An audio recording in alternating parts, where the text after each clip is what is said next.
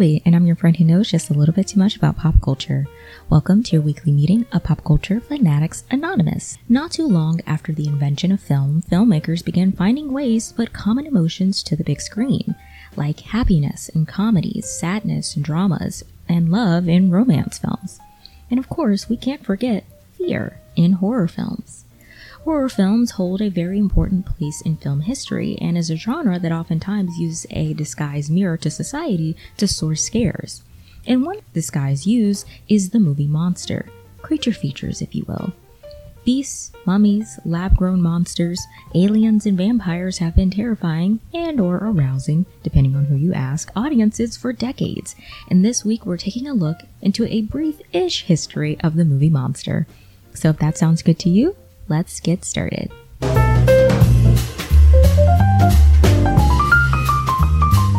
So, I do want to lay the groundwork here that movie monster is going to be quite the umbrella term for all of the things that we're going to be covering. So, a movie monster is going to be as traditional, I guess, as Frankenstein or Nosferatu or Dracula, all the way up to beings like King Kong and Godzilla, all the way until the present day with beings like Jean Jacket. So I do want to say this is kind of an, an oscillating definition of movie monster, not really like a very fixed idea of a creature, but it's going to mean a lot of different things as we move forward in the timeline.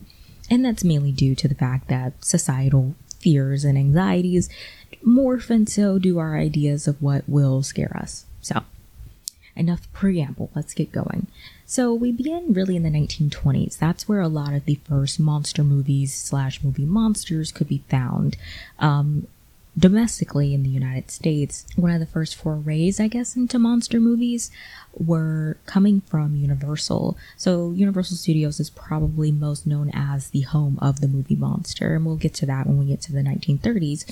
But their first forays into monster films or monster adjacent films, uh, basically featuring humans in an otherworldly way.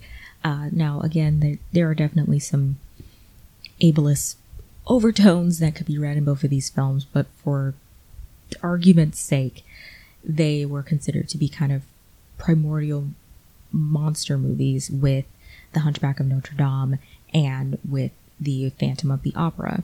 Now, famously, both of these films featured Lon Chaney, who was the man of a thousand faces, and he was playing a lot of monsters during this time. I do want to note, and we'll get to it when we get to Dracula and Frankenstein, but movie monsters were not considered to be, and it goes in tandem with what we've talked about on this show before, which is the idea that for so long, uh, actors weren't really known. Like, their names weren't as you know, prominent and prolific. You kind of just recognize them from the different things that they were in. And there wasn't a preciousness to one actor being one, you know, character. Like if the actor was popular enough and people recognized the face enough, they would put that actor in multiple different films. And then the case of Lon Chaney, his work and the work that he did as far as, you know, morphing into these characters via makeup, which to this day I do think, because I think he did his own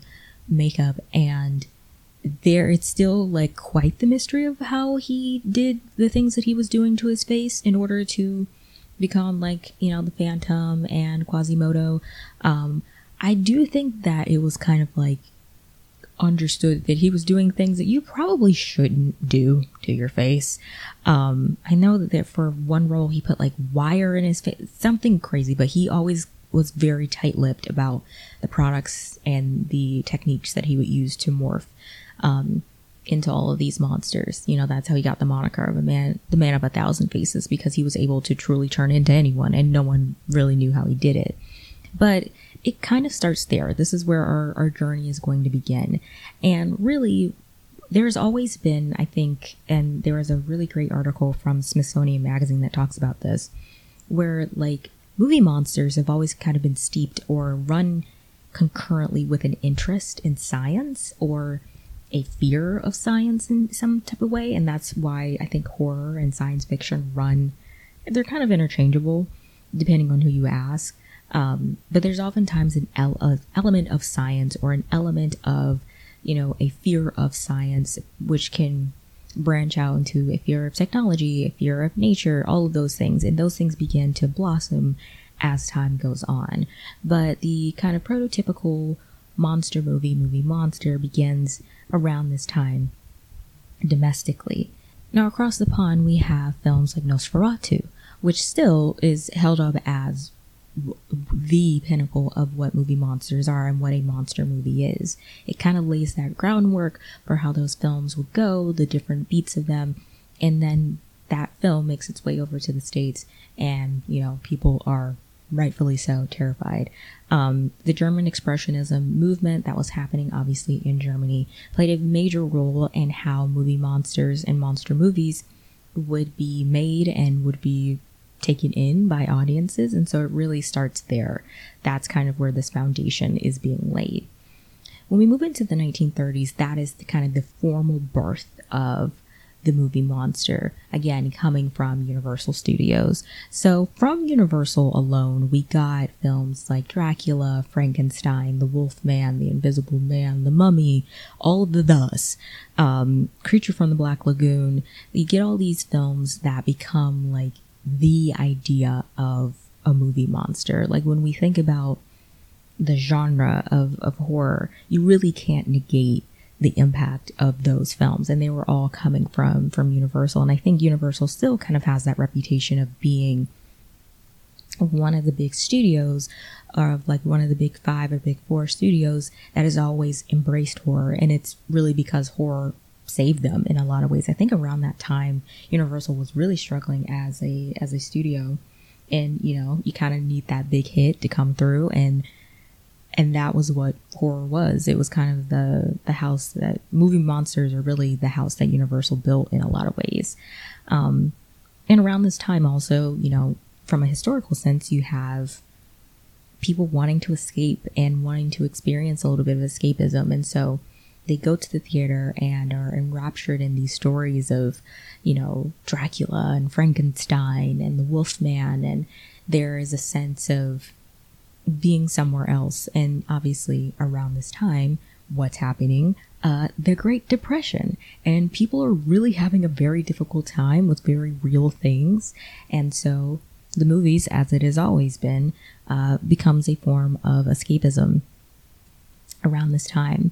Now, I keep mentioning their names, but I do want to hone in on two of these films specifically, and that's Frankenstein and Dracula. So, Dracula was amongst the first of the Universal monster movies to, to come out. And Dracula is played by Bela Lugosi. And Bela Lugosi was playing Dracula, I think, on stage and then came over to the States. And uh, Universal was like, We want you in this film. And essentially, the role is made for him. Uh, Lugosi is Hungarian and he's from a city called Lugos. Uh, so that's where his last name, his stage name comes from. Lugos, Lugosi, you get it. Um, and so he comes over and he is a star. Dracula's a hit. People love him. Ladies are sending in letters asking to be one of Dracula's next victims. Like he is charismatic. He's got this like, you know, suaveness to him on screen and people love it. People are enraptured by Dracula and that's something that becomes pretty indicative of vampires as time goes on, as I've talked about many times and we'll probably talk about on this episode again. Um, but Bela Lugosi is kind of, he's at the top of the world. And like I mentioned earlier, where there wasn't this real preciousness at the time to have one actor play this one role and then not really do anything else. Um, because Dracula is a big hit, Universal is like, okay, Bela is our star. We have this other movie coming up, um, and we would like for him to to be the star. And that other movie is Frankenstein. And Bela, being a little bit, you know, I think what we would consider to be a bit of a diva, um, was originally signed on to the film, but had a lot of hesitations and was really just flat out not really for it because Frankenstein, the monster, doesn't have a lot of lines. He's kind of just like moaning and groaning, and he Bela really wanted to flex his his acting muscles. He wanted to show that he is a thespian. He comes from the stage, so he's classically trained, and he can't have his talents wasted on a role where he's not really saying anything. And so he kind of tries everything that he can do, everything in his power to get out of the film, and eventually he does. And so Universal is left to find a new actor to play Frankenstein or Frankenstein's monster. Um, that is a common thing. I think it happens a lot. Um, but if no one's ever said it, this is a judgment free zone. But Frankenstein is not the monster, Frankenstein is the man. The monster is literally, he's just called the monster. He doesn't really have a name. So there you go. Um, but they needed someone to play the monster. And so enter Boris Karloff. Boris Karloff is a uh, an actor from the silent era. He's been in a bunch of films. I think Frankenstein ends up becoming his 81st film that he had ever done. And I think he was just sitting in the Universal cafeteria and he was kind of he was a working actor so when he wasn't getting small little bit parts and things he was driving cars and you know doing what a lot of people do um, which is you know you have to work a couple jobs to make ends meet. And so he's discovered in the cafeteria and i think the director of frankenstein said that he had a face of many possibilities like many horrific possibilities. I don't know how i would personally take that. I'd be like feels like a creative way to call me ugly but one you know, that's neither here nor there. Um, but um, Karloff is is then cast in the role of Frankenstein, and he is transformed into the monster. Really, they're creating the monster from the ground up. So the kind of caricature of Frankenstein, if you like close your eyes and picture what you think Frankenstein looks like um, within pop, pop culture, that is essentially just Boris Karloff's face. Like he is so intrinsically tied with the identity of Frankenstein that the face that we associate with the monster, the face that you can get, you know, on a a mask at Party City, that is Boris Karloff's face. And so Frankenstein becomes this smash hit. People love it. And Boris Karloff overnight becomes this star. Obviously, that sends Bela Lugosi over the edge. He's like, what the hell? this is not fair. And so, for so long in their career, there's a really great article that I'll link um, in this episode because we'd be here forever if I went through the whole history. But for basically the rest of their lives, there's kind of this like cat and mouse chase, but it's really one sided where Lugosi kind of lamenting over Karloff's success because he would then go on to play Frankenstein more. He would be the mummy again. Um, I think there was a an instance where Lugosi was given the opportunity to play the mummy and he turned it down for another role. Karloff took the mummy role, and now, again, the original mummy movie from uh, Universal is Karloff. So he is two of these massive, you know, Universal movie monsters, and Bela is one. So, you know, blah blah.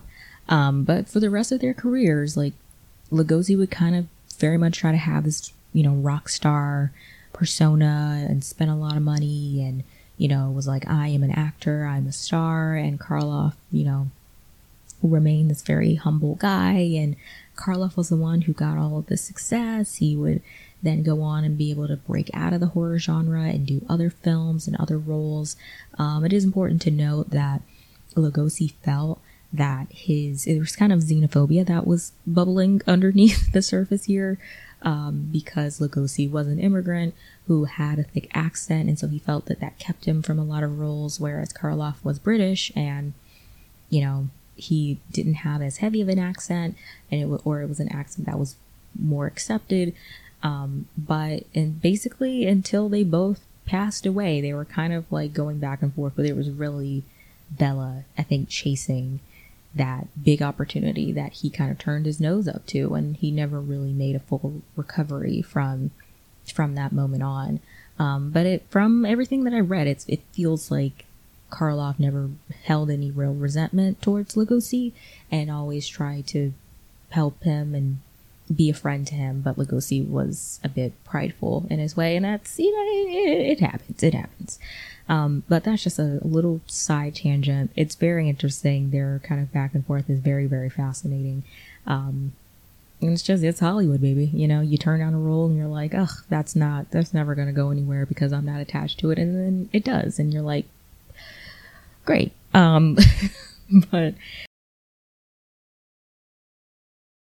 But also in the 30s, we're getting great strides in technology with creature features and monster films with King Kong, which is had like landmark revolutionary stop motion animation from Ray Harryhausen of you know the titular Kong, and that uh, basically King Kong again in, in tandem with Dracula and the Mummy and Frankenstein became uh, this like the pinnacle of what we understand a movie monster to be. So like the classic movie monsters are born of this time and are yeah, carry on a legacy essentially up until till now. We still revisit these these narratives and we revisit these characters quite a bit, and we will see more instances of them as we we move along.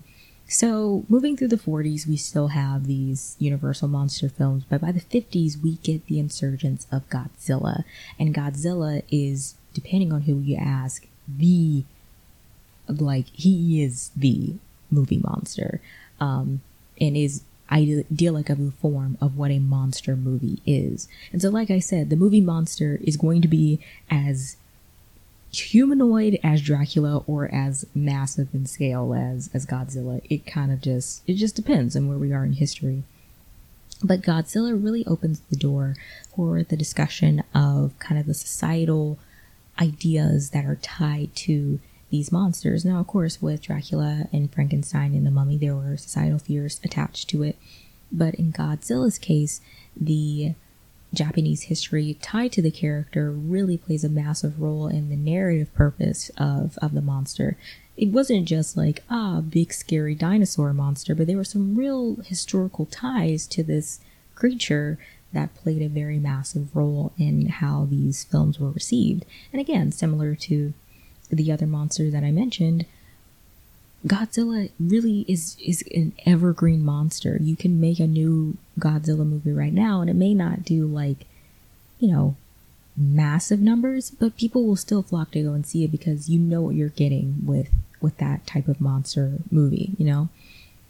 And kind of speaking in the same realm of societal fears and societal pressures and the things that go along with horror films in general, we begin to get a lot of like B movies that touch on ideas of racism and homophobia and misogyny as these identities are beginning to um, make waves and have these massive social movements around the, the 50s slash the 60s. Um, so you get films like Night of the Living Dead. You get all of these films that really, you know, bring into vogue these societal tensions that are happening in real life and are bringing them to the screen and are able to serve as commentary on what's going on and ultimately I think could probably help people who weren't fully abreast to what was happening. They observe it within the context of this film and they may get it or they may not get it but it does it is reflective of the time period in that a lot of people were working their own social fears and anxieties and unrest into these genre films. And that's why genre film always finds a lot of comfort in societal commentary. Um, that's where I think it's always been like that since the beginning, but really the 50s and 60s, I think we see a massive insurgence of that within the narrative of monster films. And that legacy carries on pretty much until today. So of course, once we get to the the 70s and 80s, the idea of the movie monster gets bigger and realer in a lot of ways, not necessarily going in tandem with one another, but separately. So the movie monster makes it big, and what I mean by that is the blockbuster. So one of the biggest movie monsters of the 70s was a great white shark, which has always existed. It's always been around. But it wasn't until we get Jaws from Steven Spielberg, which is the movie credited with creating the blockbuster, that we get this creature that's always been around turned into what feels like this otherworldly beast and creates a real life ripple effect of people being terrified of, of sharks in real life. And unfortunately, that's contributed to, um, I think, a kind of a an issue with people being, you know, going after sharks um, out of fear of what they saw in Jaws. And I know a lot of people have said that they have family members who saw Jaws for the first time in theaters and still have a fear of the ocean and a fear of, of sharks because of that film. So the movie Monster doesn't just become something that stays on screen, but it becomes something that seeps its way into our our regular life. And I think that is blown up in the 80s when it becomes about uh, films that are centered around movie monsters who are like dormant objects or inanimate objects, like, you know, Chucky and, Gremlins and things like that. But, you know, within the 70s, you get this regular being, this regular animal um, that becomes a movie monster. And it really, you start to get films that touch on the man versus nature aspect of the monster movie genre or subgenre, I should say. And that is a prevailing fear that we see played out in horror quite a bit. But the movie Monster does also get pretty real, and so that's when we see this kind of uptick in uh, serial killer horror films. Um, and it's I went back and forth with whether I wanted to include, you know, someone like Leatherface or Jason or Freddy Krueger in this mix. And for the sake of what we're talking about, yes, I'm going to include them.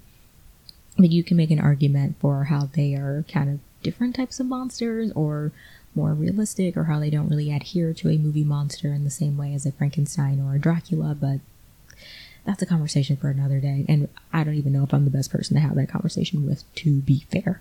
But the movie Monster does get real, and really just in the 70s, film as a whole got super duper real. Um, we begin to see this massive uptick in just a almost like adherence to gritty um, dramas and crime films and horror is very you know gruesome and bloody it's not as buttoned up um, and i think because in the years following the original crop of movie monsters, horror took a uh, turn for the campy and the funny and kind of weird, and you can really see the frayed edges of those films. And then by the 70s, there was this want and desire to have these almost like akin to snuff films in a way, like have this really aggressively realistic view of, of horror. And eventually that kind of begins to relax a little bit. We don't see it crop back up until the 2000s, really. But in the 70s, there was just, in filmmaking as a whole, there was this need to be real and this need to show authenticity and show a real danger that could that could happen. And so that's when you get uh, a Michael Myers. That's when you get a Leatherface, who are these like seemingly they're these humans who you know lose it and go on these war paths and these are really, really real fears and that were being mirrored in real life with an uptick of serial killers um, that were amongst us in society. So again, it's that art imitating life, life imitating art type of thing. As we move towards the 80s and 90s, our fears leave between us being scared of each other and more of us being scared of our creations in that, you know, we're scared of inanimate objects in our house. So you get Chucky, who is a doll who becomes murder- murderous and goes on these different rampages. But we also get a fear of automation with films like Terminator. And, you know, what's scarier in T1000 than a robotic cop? Still a terrifying omen. Um, and then by the 90s, again, with Spielberg coming back around, you get a fear of nature versus science and the fear of this, I think, in a larger scale thing, if we're looking at the tie between the 80s and 90s and what all of these films have in common, there is this fear of how we are playing into this larger narrative. And really, it's a fear of corporatization. The 80s, if you look at a film like American Psycho, there was this massive, you know, kind of glut of opulence and wealth and, you know, money and corporate corporatizing things and automation and what that means. And all of these films kind of tie, have that little loose tie amongst them. Jurassic Park is one of my favorite movies uh, in general, but I don't really often think about it as a horror film, but from the implications of what's being done at InGen in the movie, uh, it is a horror film because it is a, you know, man who has more money than God, it seems, who is trying to take nature into his own hands and use it for his own nefarious purposes. And it, you get that famous line from Ian Malcolm, which is like, you are so obsessed with whether you could, you never stop to consider if you should, as far as trying to manufacture dinosaurs for public consumption in a way. Like trying to make a Disneyland with dinosaurs. Like that is that's an insane thing to do, um, or, or an insane thing to want to do. But when you have so much wealth and so much money, there was this feeling that if you had more money than anyone else, you could kind of do whatever you want. And again, there's that that societal fear and that societal worry of of um, of wealth and money and power and those who have all of that over us. The 2000s kind of ladders back to the 70s in a weird way, where it's the movie monster getting realer, but because society is getting scarier. And it's not the movie monster getting realer in a way that is like one entity, like a Leatherface or a Michael Myers wreaking havoc, but it's more of a broader scope of of of scares that are taking place. Um, so a really big thing that takes place in in this time period for the genre of, of horror and the monster doesn't really become a person but so much as an idea is this uptick in found footage um, and that is due to an uptick in in the use of the internet as a thing that we just all use um, more people are seeing scarier things as because of the internet and the scope of the internet. And also in a post 9-11 um, scenario a lot of things that didn't that were maybe scary to us before as a society may not be as scary because reality has eclipsed what was considered to be scarier in a pre 9-11 world in a way and so the movie monster i think becomes very metaphoric and very um, figurative in a way. It doesn't become like a, a thing or a person, but it's just almost like this prevailing thought or notion, just a cloud kind of looming over. Um, and it's these instances that are incredibly gruesome. Um, and it's almost like we're trying to, not to become, you know, to wax poetic, but it's like we're trying to feel something. And so you get these really, really gruesome films like you know the wolfman is not going to scare audiences in in this time period but the idea of being behind a tractor trailer full of logs that could potentially go through your car window shield that is a much scarier monster i think to, to audiences around this time the 2010s and 2020s is is one of my favorite at times i think for the movie monster um, because we get to the idea that we are the monsters, but we also love our monsters. So the idea that we are the monsters is, I think, best exemplified with the works of, of Jordan Peele. Jordan Peele is a master at his craft. He's amazing at what he does. And in just three films has been able to really show people and kind of put a, a do, doing what horror is set out to do, which is put the mirror to society and, you know, you are terrified of your reflection, that is what he does with his films. And so, Get Out, obviously, the racial aspects of the film show us that these are real, like, these are real people. They're not monsters in the ways of a, a vampire like Dracula or a mummy or a creature from said Black Lagoon. These are regular people doing things that are incredibly realistic, and the racialized horror aspect of it is both otherworldly but also incredibly grounded. And it shows that, like, these things aren't too far off. They're not far away from us. They're not, you know, like a vampire is something that we don't know that it exists or not, but racism, very real and very much so exists and is a incredibly real but terrifying uh, fear. And same goes even for uh, Nope, which is probably the most out of this world of his three films that focus in on a, a character like Jean Jacket, which is basically the embodiment of nature. And Peele, what I love about Nope is that Peele kind of harkens back to the Spielbergian notion of, you know, like nature versus man, um, which is to say that you cannot control nature as man. You may enter an agreement with nature, but there is no instance where man can overtake nature in the way that it can fully manipulate and control it. Um, because if nature chooses to fight back, it will. And so that is what Jean Jacket is. I mean, it's best seen in the in the scene with uh, Jupe, who thinks that he's been taming this this creature uh, known as Jean Jacket, who is kind of this flying saucer type being. Um, he thinks he's been taming this creature this whole time and is going to use it for the purposes of, you know, capitalism, uh, as with everything. And that is not the case. And Jean Jacket decides, actually, I'm going to eat you and eat everyone in this vicinity simply because I can. And that's what goes on. And that is the, this, this eternal fight of man versus nature that we tend to see.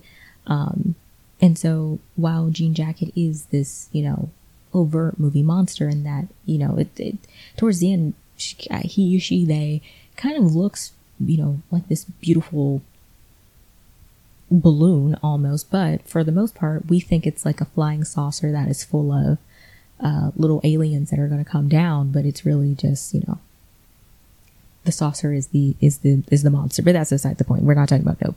Um, I think I have a whole episode talking about Nope.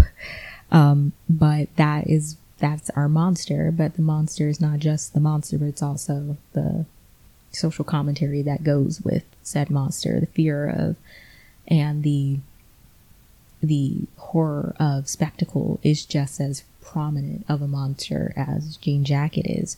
And that's kind of where we are today, you know? Like, of course, throughout the entirety of the movie monster history, we revisit um, stories that we've always revisited, like vampires and mummies and Frankenstein. Like, there's a new Guillermo del Toro Frankenstein that's coming out pretty soon, um, or hopefully, I think probably next year, pending everything going on.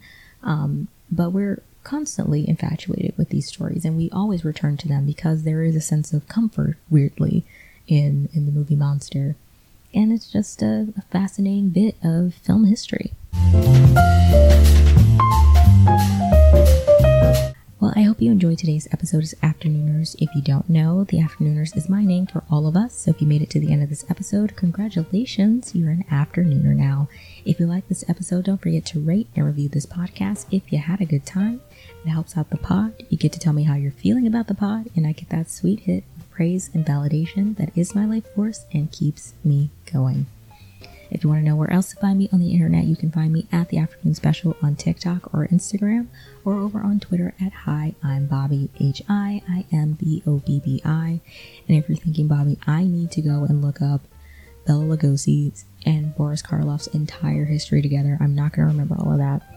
Don't you fret, I've put all that information in the description box down below just for you. You're welcome. I hope you enjoyed this week's chat and that you'll join me again next week for another pop culture deep dive. Later days, friends.